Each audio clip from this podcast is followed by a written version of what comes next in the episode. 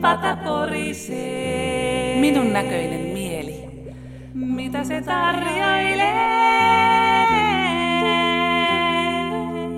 Näkövammaisten liitto.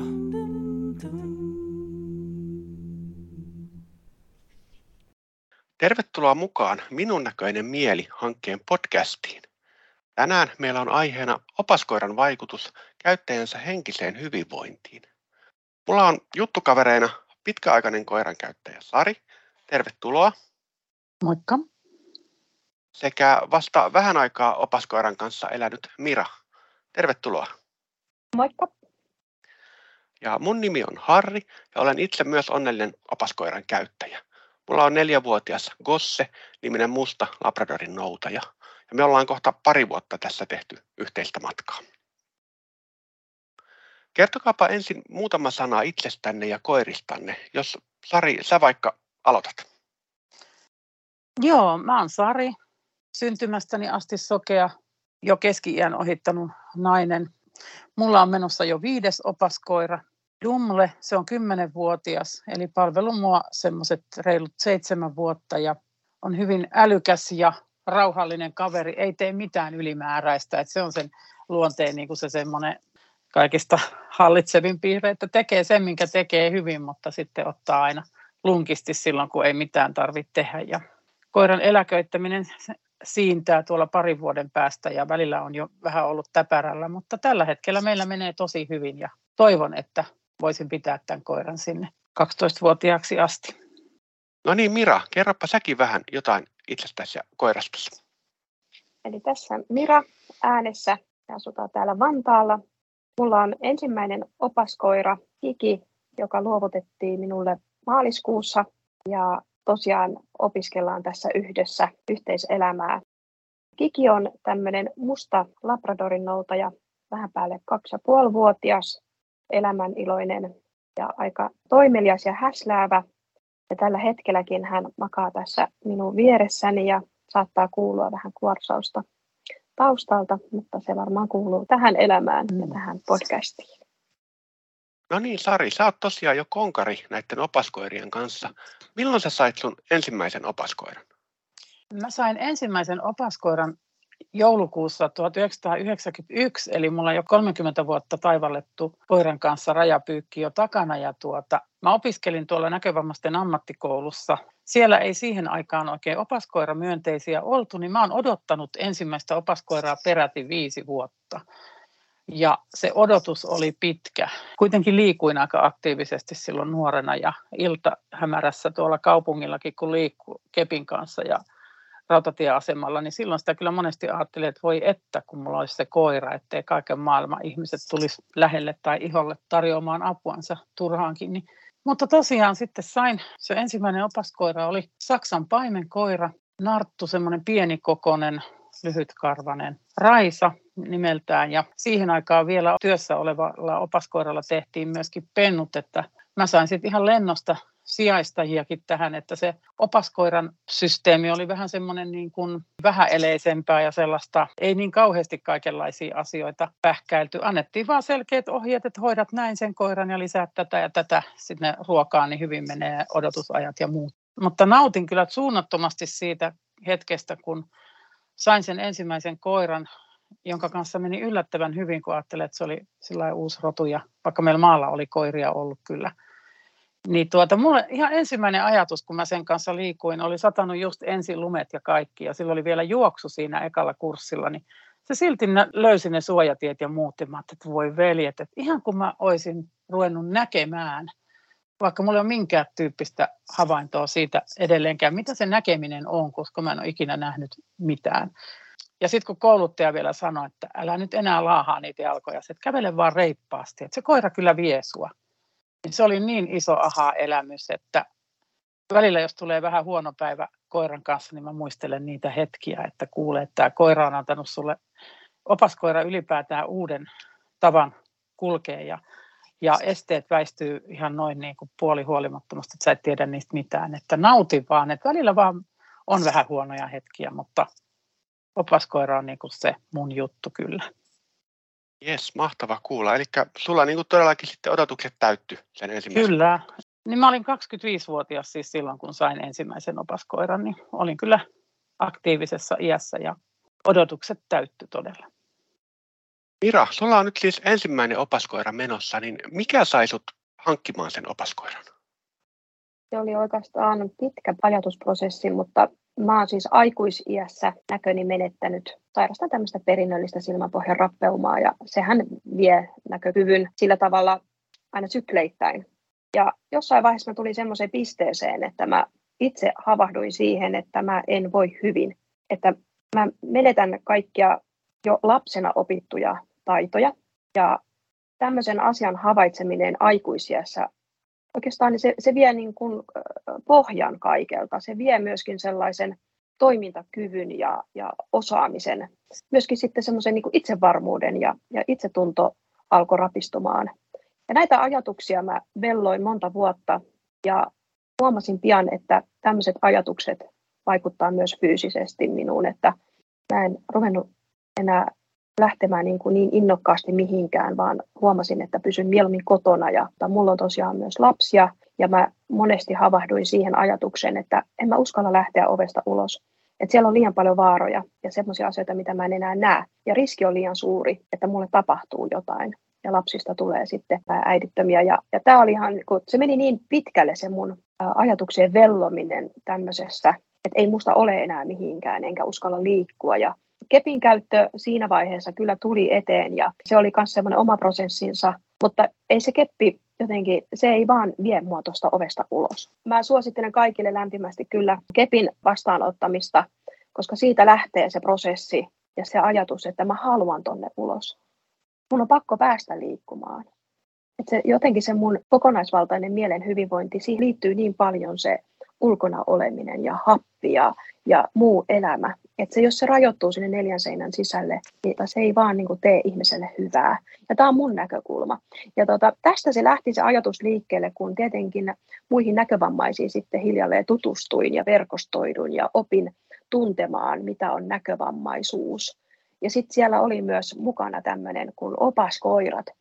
Ja niitä sitten opiskelin hiljalleen ja siitä se lähti se ajatus, että mä haluan opaskoiran, joka on mulle sekä niin kuin turvana tuolla ulkona, mutta myös se, joka pistää liikkeelle ja rohkaisee mua, että kynnyksen yli voi astua. Ja se on ihan mahtavaa se ero tähän päivään. Mutta tämä oli se ajatus, mistä tämä lähti kaikki, että mä kävin aika syvällä ja mä olisin voinut aikaisemmin, siis mun olisi pitänyt aikaisemmin tämä asia jo hoitaa paljon kauan sitten, mutta mä elin pitkään myöskin siinä uskossa, että vahvasti heikkonäköiset eivät saa opaskoiraa, että vain sokeille myönnetään opaskoiria.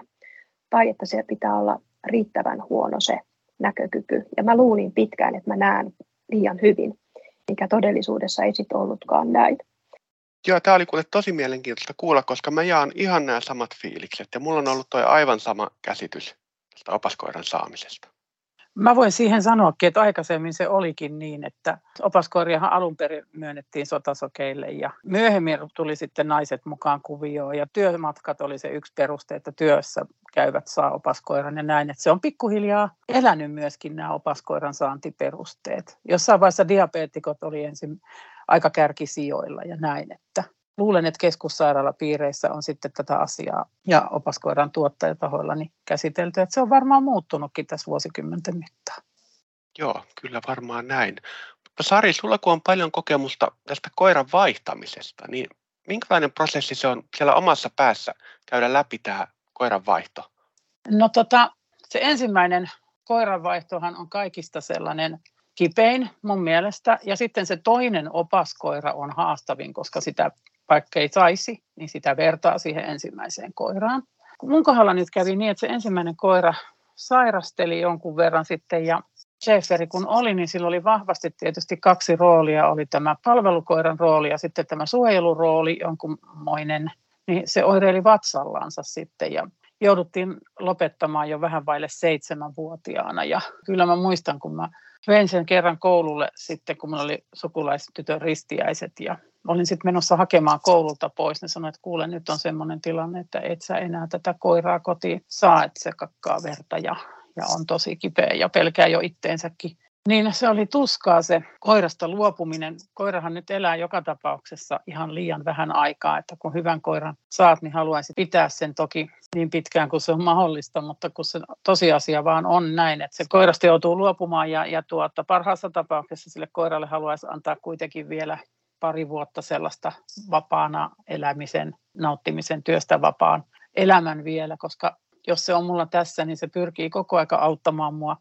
Ja se prosessihan menee sitten sillä lailla, että yhteys tosiaan opaskoirakoululle ja sieltä keskussairaalapiiri, joka on se maksajataho, ja sitten koululla ruvetaan katsomaan sitä uutta koiraa. Ja kun mulla ensimmäinen koira siinä marraskuussa 96 nukutettiin, niin tuota, kyllä mä sitten jo pari viikon päästä sanoin, että kyllä mä koiran kuitenkin haluan. Ja, ja sitten kesällä sain, että puoli vuotta jouduin sitä toista koiraa odottamaan. Ja, ja voin tässä kohti sanoa, että mulla epäonnistui se toinen koira. Se oli mulla vain vuoden, mutta se ei johtunut minusta, vaan se johtui vain siitä, että siinä koirassa ei ollut ATK-kielellä riittävästi vääntöä. Että se ei esimerkiksi kääntänyt mua ympäri, jos mä eksyin ja muuta. Ja sitten taas itketti se, että en mä tämän kanssa nyt pärjännytkään ja mitä mä tein väärin. Ja sitten kun selvisi, että en ollutkaan tehnyt mitään väärin. Niin se on aina se, kun sitä kiintyy siihen koiraan, oli se minkälainen koira tahansa. Mulla ja mun miehellä on ollut monenlaisia kokemuksia tästä, että on ollut koira, johon on kiintynyt ja sitten on selvinnyt, että jostain syystä se ei voikaan jatkaa siinä työssä. Niin se on niin itselle henkisesti semmoinen aika rankka paikka, kun joutuu niin kuin vaan tulee sen tosiasian kanssa toimeen, että taisi ihana perheenjäsen ja mä niin rakastan tätä eläintä, että se ei ole pelkästään apuväline, niin tuota, tietokoneesta on helppo luopua, jos se on rikki. Uusi vaan tilalle.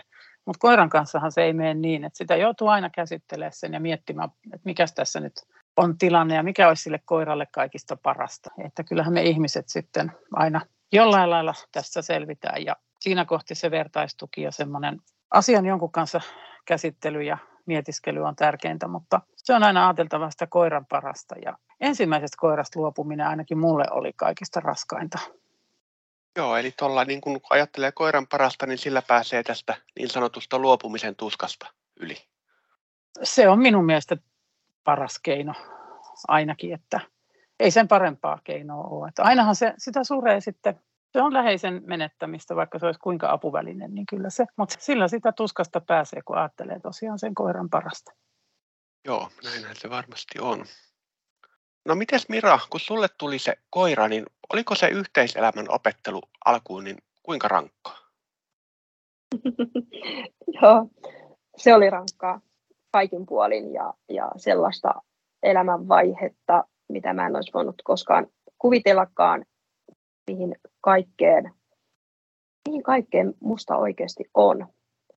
Ja heti tähän alkuun haluan sanoa sen, että se mikä oli myös rankkaa, niin se henkinen prosessointi siihen, että mä joudun tekemään itseni kanssa sopimuksen, että mä tiedän, että kun eläin tulee taloon, niin se jossain vaiheessa on se, että se ei ole ikuista ja tämä koira on mulle yhtä lailla laina kuin lapsetkin ja mä en saa pitää häntä ikuisesti. Ja nämä on sellaisia asioita, mitkä niin kuin joutuu lemmikki eläinten kanssa myös tekemään ratkaisuja, mutta opaskoira on siitä vielä sitten erilainen, kun mä tiedostan asian, että mä elän tämän kanssa joka päivä niin, että tämä koira kulkee mun mukana. Ja se kiintymyssuhde on jotain sellaista, mille ei löydy oikeastaan edes sanoja. Ja tämän sopimuksen mä tein itseni kanssa ihan ensin, kun mä tein päätöksen, että opaskoira on se mun juttu tähän kaikkeen elämään, liikkumiseen, hyvinvointiin, ja mitä kaikkea tämä opaskoira mulle tuokaan vielä. Kiki on tuolta Kuopiosta Suomen opaskoirakoulusta, niin mä menin sinne kymmeneksi päiväksi luovutusleirille.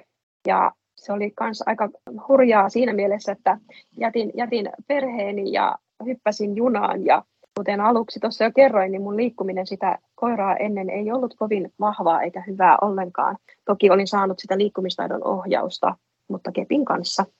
Ja siellä junassa mä samaa aikaa taistelin kaiken tunteiden vallassa. Mua pelotti, mua jännitti, mua kutkutti, kutitti. Mä oon luonteeltani hyvin malttamaton. Mun mielestä Helsingistä Kuopioon juna kestää aivan liian kauan.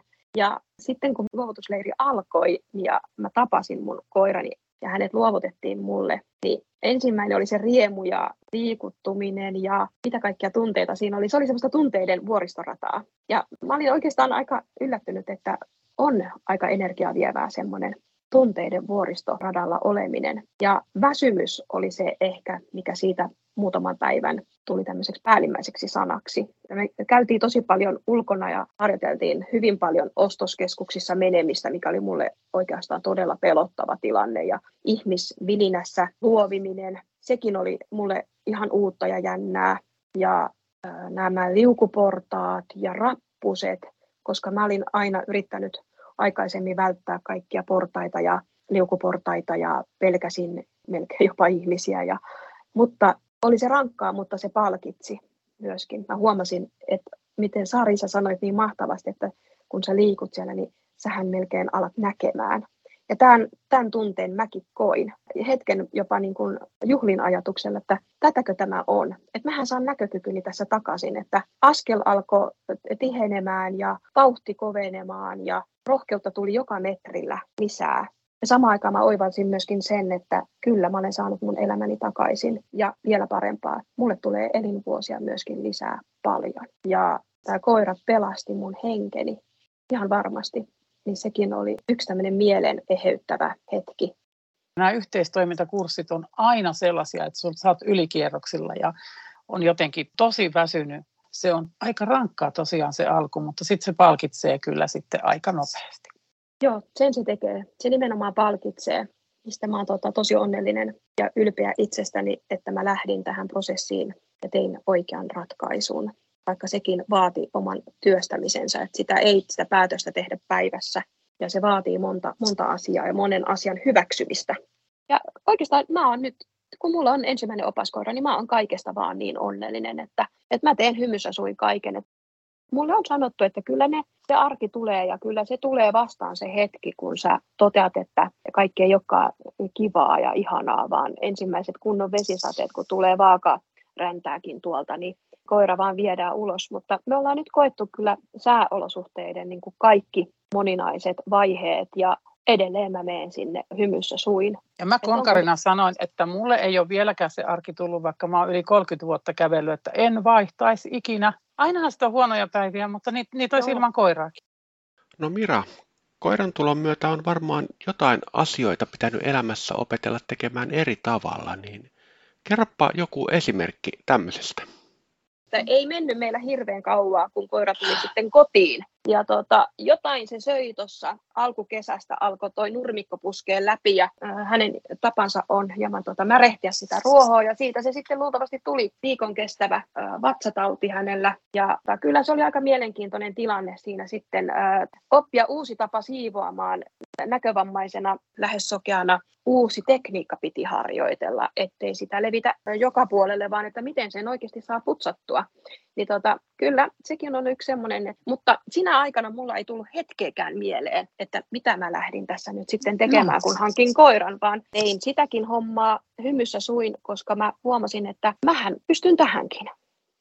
Joo, Sari, sulla on varmaan tässä matkan varrella semmoisiakin kokemuksia, että tuntuu, että se koira ei oikein toimia, että ikään kuin se olisi rikki. Niin minkälaisia tunteita nämä tilanteet on sinussa herättänyt ja miten sä oot niin niistä päässyt sitten eteenpäin? No joo, mulla tosiaan se ensimmäinen koira, Raisa, niin se oli tosiaan sairasteli ja mä olin kovasti aina huolissani siitä ja kolme tuota viikkoa lääkekuurista oli, niin sitten tuli taas se ripulointi ja muuta ja sitten kun mä jouduin vaihtamaan koiraa, niin mulle tuli kultainen noutaja, joka oli tosi kiltti ja lepsu ja semmoinen ystävällinen ja kaikkea. Meille eksyttiin aina, vaikka mä oon ollut ihan hyvä keppiliikkuja ja liikkumistaidon opettajakin sanoi, että hänet pitkin hampain suosittelee mulle sitä opaskoiraa, että keppiliikkuminen siitä kärsii, mutta mä en ole antanut sen kärsiä, että edelleenkin pyrin pitää sen taidon yllä, mutta kuitenkin niin sitten me kuljettiin sillä, että kun miehelläni Arilla on myöskin opaskoira, niin me kuljettiin heidän perässä sitten kultaisen noutaja Tessun kanssa. Ja sitten nämä mun kaikki koirat on tuolta Vantaan Vantaalta näkövammaisten liiton opaskoirakoululta, niin sitten kun tämä vanhempi kouluttaja Kirsi tuli paikalle, hän oli äitiys- tai sairaslomalla, niin hän sanoi, ei tämä koira kyllä sovi sulle ollenkaan. Mä sanoin, mä oonkin miettinyt joka toinen päivä, että mikä mussa on vikana ja joka toinen päivä, että mikä tässä koirassa on vikana. Ja se rupesi heti katsomaan mulle sitten uutta koiraa ja tota, sitten kun se tilanne lähti niin kuin helpottumaan siinä, että mä sain sieltä koululta tukea, että se koira ei nyt vaan olekaan sulle hyvä, saat paremman tai sopivamman koiran, niin se oli suuri helpotus. Että Mä tiesin, että kyllä ne sille koiralle hyvän kodin sitten löytää ja se pääsikin opastamaan maalle jonnekin semmoista vanhempaa rouvaa. Sitten mä sain semmoisen koiran, joka heti lähti toimimaan hyvin ja sitten meillä rupesi tulee lapsia siinä vuosituhannen vaihteessa, niin se oli tosi hyvä perhekoira, että se meni vaikka lumipenkkaan, että ne lastenvaunut pysy siinä jalkakäytävällä ja se opasti tosi hyvin ja sitten jossain vaiheessa, kun tuli toinen lapsi ja sitten Arin koira jäi eläkkeelle, niin sitten me käytettiin molemmat sitä samaa koiraa. Se oli oikein semmoinen työjuhta, että se kyllä opasti kahtakin ihmistä. Ja sitten meillä oli oikein karavaani välillä, kun mä kuulin, koira vie minua ja minä vedän lastenvaunuja perässä. Ja sitten vielä mies piti sieltä lastenvaunuista kiinni, että me oltiin oikein kunnon karavaani, kun me kuljettiin täällä Espoon keskuksessa, missä me asutaan. Niin tuota, se koira kyllä huolehti hyvin työstänsä ja opastikin sinne 11-vuotiaaksi tota, aina kun koirassa on jotakin vähän sellaista jaloissa vähän ontumista tulee tai muuta vastaavaa, niin kyllä onneksi nykyään on opaskoirien terveydenhuoltokin niin paljon parantunut, että aina saa apua. Mutta se, että jos se yhteistyö ei vaan tavalla tai toisella toimi, niin se on kyllä semmoinen, että silloin sitä niin kuin helposti syyllistää itteensä ja siitä semmoisesta syyllistämisestä pitäisi päästä eroon, koska koira kun ei osaa puhua ja kertoa sitä, että mikä sitä siinä työssä nyt sitten mättää, että ne saa olla puolikuolleita, että ne lopettaa sen työnteon, että, että ne ei valita, vaan ne opastaa kyllä, vaikka ne ei olisi ihan kunnossakaan. Että ihminenhän helposti aina sitten valittaa, että nyt se tuu selkää tai nyt on pää kipeä, että en mä voi lähteä. Mutta koira aina lähtee mukaan, mutta jos ei se lähde, niin sitten, tai jos Labradorin noutaja lopettaa syömisen, niin sitten on syytä huoleen. Mutta se semmoinen itsensä syyllistäminen on vähän turhaa, että sitä minäkin nuorempana tein. Että kauheita, kun se mun lapsi nyt ratsasti sillä mun koiralla, niin meniköhän siltä nyt selkä ja kaikki tämmöisiä sitä niin mietti. Mutta onneksi on saanut aina sieltä opaskoirakoululta lohtua ja apua ja mutta yksi koiravaihto mulla tosiaan epäonnistui. Ja samaten miehellä epäonnistui yksi, kun hänellä oli semmoinen patologinen kakansyöjä, niin ei siitä loppupeleissä tullut mitään. Että, että sitä ei olisi pitänyt alun perinkään kouluttaa sitä koiraa. Että joskus vaan on tämmöisiä asioita, että ei siellä koulullakaan aina ole ne arvioinnit sitten mennyt ihan putkeen, mutta kun avaa suunsa ja on avoin näille asioille, niin taas jälleen kerran pääsee helpommin niistä solmukohdista yli. No Mira, miten, onko sulla ollut tämmöisiä vastaavia kokemuksia koiran kanssa, että se ei oikein toimisi ja miten sä oot päässyt niistä yli? Kyllä niitä semmoisia epätoivon hetkiä on tullut ehkä siinä, että meille ei ole joinain hetkinä synkannut yhteisymmärrys. Tämä voi olla esimerkiksi sellaisia liikkumisessa, jos mä tiedän, että mä haluan vaikka, mä tiedän sen reitin ja mä haluan kääntyä ja koira sitkeästi vaan vie mua toiseen suuntaan.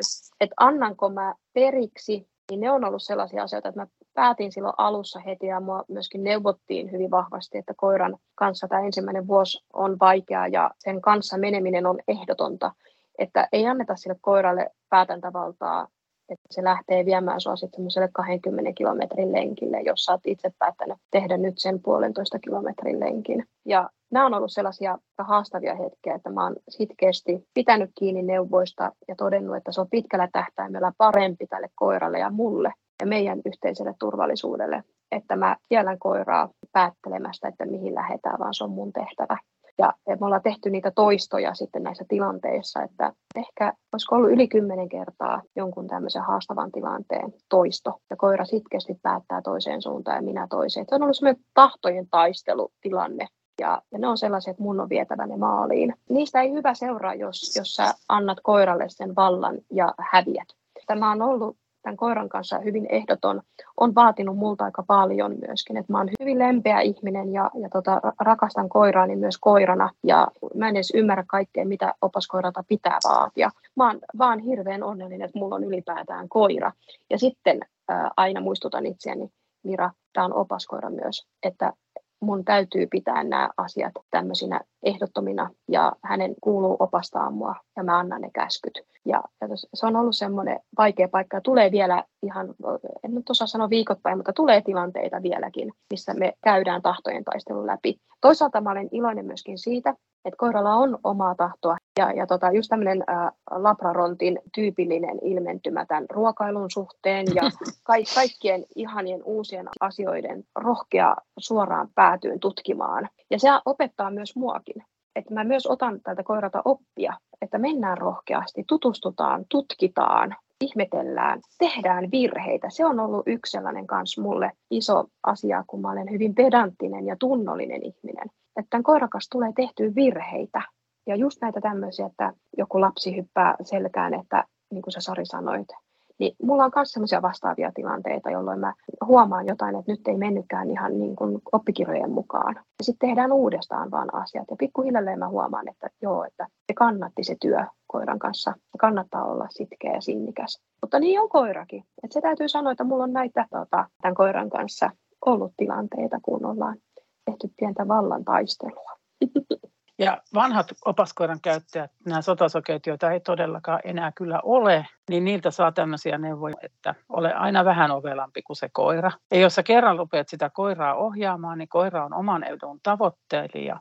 Se päättää, että antaa tuon tehdä sitten, että mä päin teekään sitten. Että sitä pitää olla vähän tyhmempi ja toisaalta vähän ovelampi, että se koira saa uskoa siihen, että hei, minähän tässä hommat hoidankin. Ja sitten kun se saa kehuja, niin ai että se nauttii niin se on kyllä se vastettava rooli, kun se loksahtaa jossakin vaiheessa, että se koira saa sitä itsetuntoa ja se saa tehdä sitä työtä, koska sitä se, siitä se oikeasti tykkää, niin sitä vaan palkitsee, niin siitä se niin kuin lähtee. Tämä oli yksi asia, joka on mulla oikeastaan ollut semmoinen iso oivallus, että kun mä oon kehunut tätä koiraa paljon, kun hän onnistuu ja, ja mä näen hänen reaktion ja mä näen sen innostuksen ja sen tunteen, minkä hän saa siitä, niin mä oon myöskin huomannut, että mulle tulee hirveän hyvä mieli. Niin, kyllä. Ja mä oon oppinut tuolta koiralta myöskin sen, että kun mä kehun ihmisiä ja sanon jokaiselle kohtaamalleni ihmiselle jotain, jotain hyvää aina, niin mä levitän jotenkin myöskin sitä hyvää ympärilleni. Ja, mm-hmm. ja tota, kun ihmiset on hyvällä mielellä mun ympärillä, niin mun on hirveän hyvä olla. Ja tämä on ollut semmoinen yksi kans aika iso muutos. Kiitoksia paljon teille molemmille näistä ajatuksista. Tähän kohtaan me otetaan nyt paussi ja jatketaan tätä mielenkiintoista keskustelua myöhemmin Opaskoira-podcastin toisessa osassa. Kiitoksia kun kuuntelit ja pysykäähän kuulolla. Ja muistathan myös, että puhelinrinkiin pääset mukaan soittamalla numeroon 050 405 9057.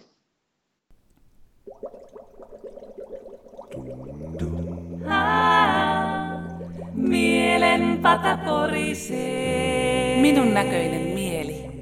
Mitä se tarjoilee? Näkövammaisten liitto.